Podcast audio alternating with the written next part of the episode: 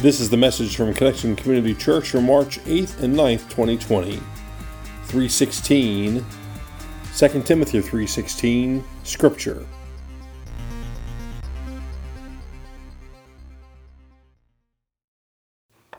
Good morning, Connection Church.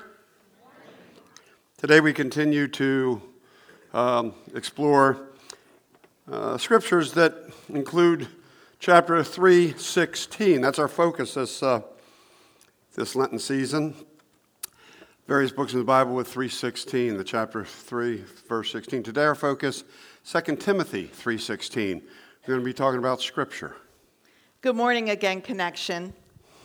We are two sinners who have been saved by the grace of our Lord and Savior Jesus Christ, and we humbly stand before you as we share today's message. Would you pray with us, please? Almighty God, thank you so much for today. Word of God, speak. Would you pour down like rain? God, settle us in that we might hear your word found in Scripture, that we would have clarity and focus and purpose, all based on you. We pray this in your holy name, your precious name. Amen. Amen. So, it's a book that's actually a collection of 66 books that were collectively written over a period of about 1,500 years, divided into two parts the Old, 39 books there, and then the New, containing 27. It's estimated that over 6 billion have been printed since 1815. Best selling book of all time. Over 100 million sold or given away in the world each year. 100 million. As of October 2019, it had been translated into 698 language, languages. The new part alone been translated into 1,548 additional languages, and smaller portions have been translated into yet another 1,138 languages. Of course, the book we're talking about, uh, the book we're talking about this morning is the Bible, the most important book ever written. You know, we went to the Bible Museum a couple months ago and learned so much. And one thing, as you were sharing about how many languages it's been translated into, there are even more that it hasn't been. That's the tough part. How many And still have yet to be translated? My into? heart just broke as I looked at all the countries that don't have a translation of Scripture. We are indeed so blessed. So, what makes the Bible so important? What makes reading the Bible so important? Well, a good answer to that is found in our scripture for the morning, 2 Timothy 3:16 and 17. All scripture is God-breathed and is useful for teaching, rebuking, correcting, and training in righteousness, so that the servant of God may be thoroughly equipped for every good work.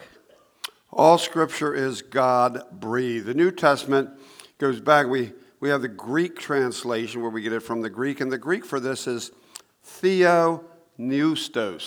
Theopneustos. Theo means God, neustos.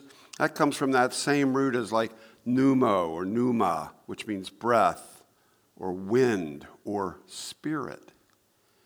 God breathed. All, all, all, scripture is God breathed. Other words, versions translated as God inspired.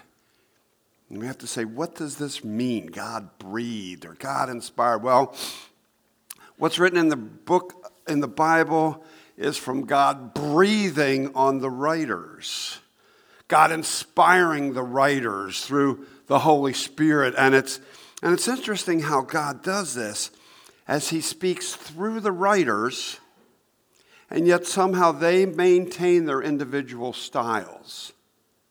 Isn't that interesting? How God's working through them, and yet as you read through the scriptures, you see individual styles. For example, God speaks through Matthew in the New Testament, through Matthew to tell us Jesus' story, while Matthew is able to maintain his Jewish perspective, telling the story to a Jewish audience primarily. And then on the other hand, God speaks through Luke to tell, to tell Jesus' story. Well, Luke is able to tell it in a way that connects more with the Gentile or non Jewish audience. And, and at the same time, he's a physician, and we see little things like that would come from a doctor, a medical kind of perspective at times in Luke's telling of the story. Isn't that interesting? Each writer inspired by God while exercising their own style within the God breathed scripture. God's God- incredible, isn't he? breathed. Absolutely. Absolutely. Like the Old Testament prophecies. Hey, Barry, I'm going to need a new stand. this thing's like traveling on me. I can get you one. Okay. Like the Old Testament prophecies of the Messiah who would come hundreds of years in the future. Over 300 such prophecies. Now, these writers didn't just dream these things up themselves. No, God spoke through the prophets, spoke through the writers, planting these clues of the future. I love that. Clues of the future in the writings of the present. Thank you. It is your turn. Very good. That was good timing, wasn't it? Yeah. God breathed. What I find incredible is how, no matter where we are in our relationship with God, He's able to speak through us through the Scripture. I was at Tri State Christian Academy in Elkton the other day, where our son is the principal. I was there a couple of weeks ago leading chapel time for the students ages 3 to 11. Now, that's, that's an interesting challenge. Uh, that's a pretty good age range, 3 to 11. And, um, and so I was led to uh, talk about Zacchaeus. And I figured, you know, many of the kids maybe already knew the story, but those that didn't, it's a great story. And, and even with my singing voice, I didn't think they were going to be that critical about when we sang the song. And plus, the ones probably already, the older ones maybe knew the song, so they weren't going to have to depend on my voice so much for that. So, you know, we told the story, we shared the song, and, you know, everybody chimed in. And, and what was interesting is the, one, the older ones who maybe already knew the story, I know God was using that story again to teach them something new. Well, maybe some of the little guys who perhaps didn't quite know that story, God was using it for them as well, and possibly teaching them something a little different as, we went. And um, what's really incredible is we just shared that lesson here a couple of weeks. Ago. How many were here when we talked about Zacchaeus a couple of weeks ago? Yeah, and and and. And so in big church, you guys learned something from the Zacchaeus lesson. In little chapel, they learned something. Uh, hopefully, what you learned was a little different than what they learned. Maybe, maybe not. You know, God knows what you needed. God knows what they needed. You know, um, uh, here's the thing: since it's God breathed, God helps each of us get what we need from that scripture. Amen. Amen. Just like each time I read or hear a story from Scripture, no matter how many times I've heard it or read it before, I get something from it. I find maybe a new nuance or a new some, or it's because I'm different, and and as I change, it changes with me and brings new thing because God breathes something new into my understanding of these God breathed scriptures. We closed chapel time with Jesus Loves Me. You know what I love about that song? Because, you know, oh, he is big, but we are small. And you know what? Even if you're, uh, even if you're 6'3", you're small with God, right? You're still one of his kids. And, and here, like in, in an age, whether you're three like those kids I was doing, or 65 like me, you know, we all can sing that song because it shares a very important truth of the Bible. Jesus loves me, this I know. And how do I know it? The Bible tells me so. Yeah. I've had a lot of Bibles in my life. The one that made the biggest impact is this Bible. It's the Ryrie Study Bible. And the reason why is that this is the Bible that I used for the Bible study that rocked my world and changed my life. It was the Disciple Bible Study. I took it back in 1987, so it was a long time ago.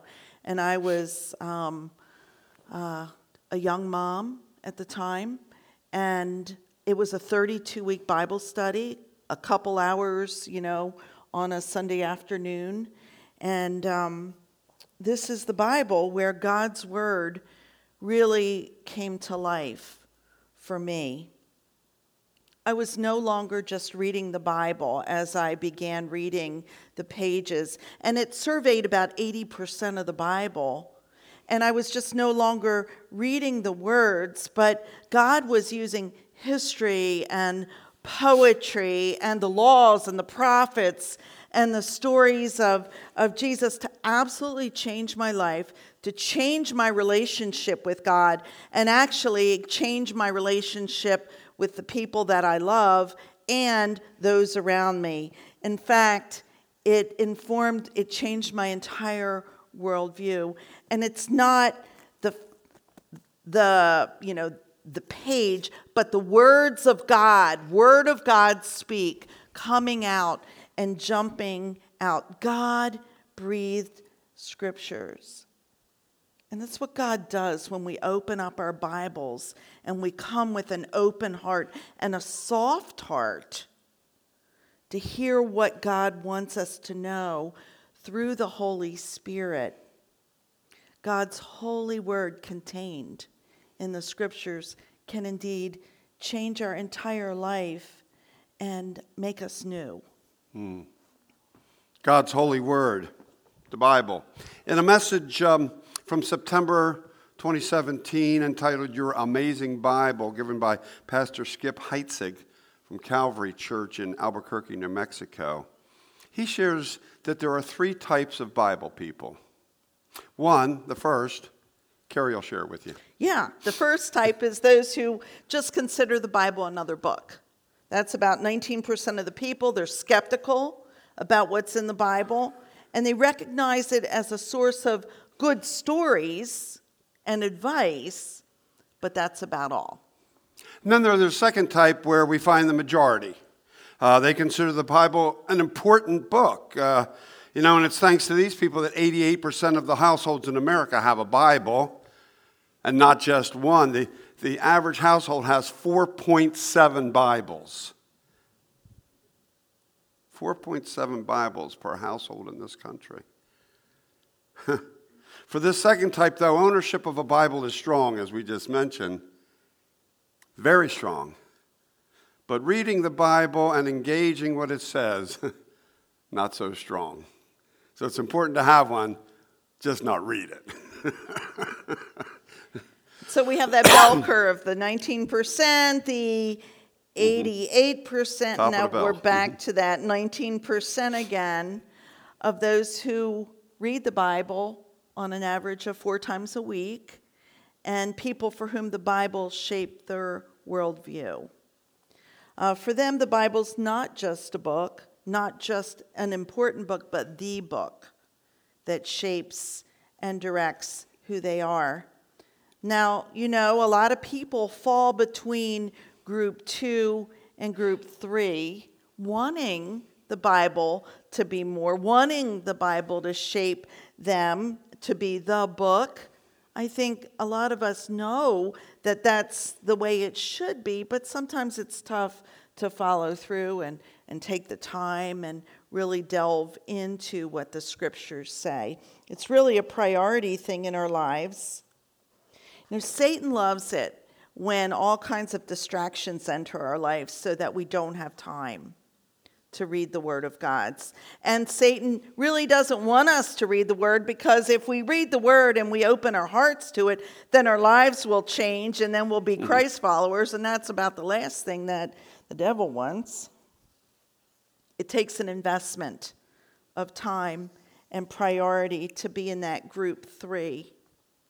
And it also takes trust in the holy God, the one true God that what's in here will, in fact, direct and inform our lives. Excuse me. We're reminded here of the prophet Ezekiel. And I'm going to preface this by uh, saying, you know, in, in, the biblical times, the, the scriptures were written out on scrolls, uh, and they would unroll the scroll and read it like in the temple and all. So in this passage, we're going to talk about a scroll. It's talking about the, the, the scriptures, the God breathed scriptures of, of the Lord. Ezekiel 3 1 through 4, New International Version. Ezekiel talking, the prophet, he said, he said, He, the Lord, said to me, Ezekiel, son of man, eat what is before you, eat this scroll. Then go and speak to the people of Israel. So I opened my mouth, and he gave me the scroll to eat. And then he said to me, Son of man, eat the scroll I'm giving you, and fill your stomach with it. So I ate it, and, and it tasted as sweet as honey in my mouth. And then he said to me, Son of man, go now to the people of Israel and speak my words to them. So, this is an example of what it's like to be in group three. And the question is are we going to be like Ezekiel and taste and see that the Lord is good mm. through the scripture? Is that going to be us? Ezekiel ate the scroll it tasted as sweet as honey. How many times have we opened the scroll and the Lord has given us just a, mm. a sweet, sweet um, sense of who He is? Are we willing to ingest the Word of God, to gobble it up?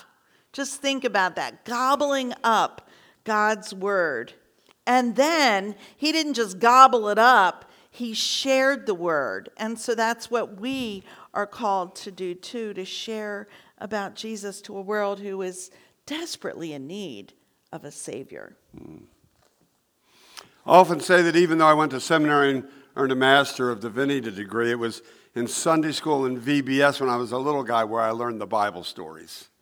Yeah. But it was later in life, in 87, back in that same disciple Bible study Carrie was sharing, where I really, really learned to study the Bible. To where I started moving from group two to group three, from it's an important book to it's the book. Started ingesting God's word into my life. The things changed when I took that study and learned to not just read it but to study it, to ponder it, to, to question it. You know, God's okay with us asking questions. That's how we learn. Uh, to, to question, to ponder, to ingest. It was in that Bible study that the Bible started really shaping my worldview. You know, looking at the world through the lens of Scripture rather than through my own Allen centered, selfish lens. And it's continued to shape my worldview ever since. It was there that I learned to trust the Bible as a source of truth. The truth, God's truth, uh, the truth which would be what's the foundation of my life.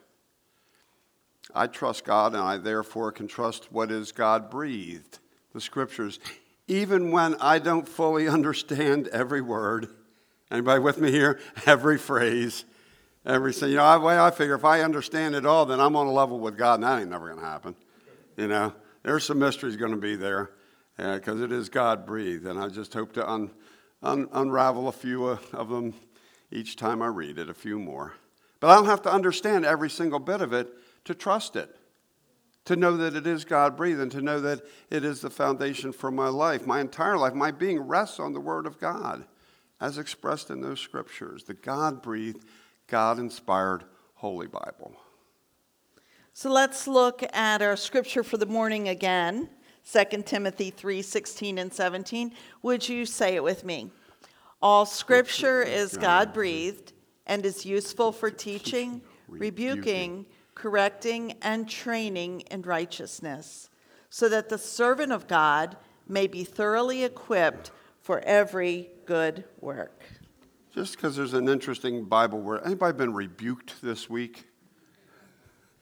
That means like really corrected pretty Me, strongly. Actually, I didn't tell you about it, but yes. Uh oh. We'll talk later. the scriptures then are useful for helping us to know right from wrong, to know what God expects and what God accepts, and, and to know what's unacceptable to God, to know what behavior we need forgiveness for and what behavior we need to strive toward.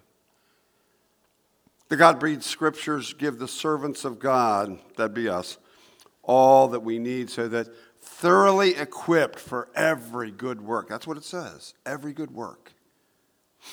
Not some good work, we're equipped for every good work. The, the scriptures then give us insight into the mind of God, into God's expectations, into what it means to be in relationship with the creator of all things, what that means and what it doesn't mean. Paul is sharing this with Timothy. That's why it's called Second Timothy. Second letter he wrote to Timothy. Um, and, he, and he's writing it when Timothy is being confronted with what the world will hit him with. He's, he's in a church that we talk about heresy a few times. He's in a church, some heresy there, and you know he's going to be hit with some tough stuff. And, and, and Paul's telling him that he will have all that he needs to go to battle through the scriptures, to know right from wrong, and to be able to put that knowledge into practice. I had a friend who made some pretty bad mistakes, and she ended up in prison. And on one of my early visits with her, I took my Bible, this Bible, and um, read scripture to her, and then realized that she didn't have a Bible. So I gave her this Bible. And she kept this Bible under her pillow. And on my next visit, you know, she told me how the Word of God gave her hope and a future in the midst of her circumstances. And so for 18 months, she kept this Bible with her and under her pillow mm. every single night. And it breathed life into her in a pretty desperate situation. I had trouble parting with this at first, but it just mm. makes it all the more precious to me because I know how it fed her and propped her up during a really, really dark time in her life. So this Bible is, is really meaningful. It's all taped up and everything. But then this is a Bible that actually y'all gave me. That's right, yeah. Um, October 2003, Pastor Appreciation Month, Connection Church. And um, this Bible, when I look at it, I remember God's faithfulness because uh, a number of years now, I was um, in my Ford Explorer on a really snowy day and went across Route 1 into traffic. And my car hit two other cars. I'm so grateful to God that nobody was hurt. Cars were totaled. Um, but after I got out and saw that everybody was okay and we were waiting for, for the cops to come, this Bible was in the seat right beside me. I, it was right there. And I, I grabbed it and I held it. And I did one of these numbers, you know and it opened up to Psalm 91:1, which is um, that we will find shelter, refuge um, in God. Hmm. And in that moment, when I felt, you know, horrible for something that was beyond my control, truly, and um, I wasn't even cited because it was so far beyond my control because it was not, it was just bad, bad streets. But anyway, um, this word of God carried me through that that day and some days that followed as I dealt with with potentially hurting other people.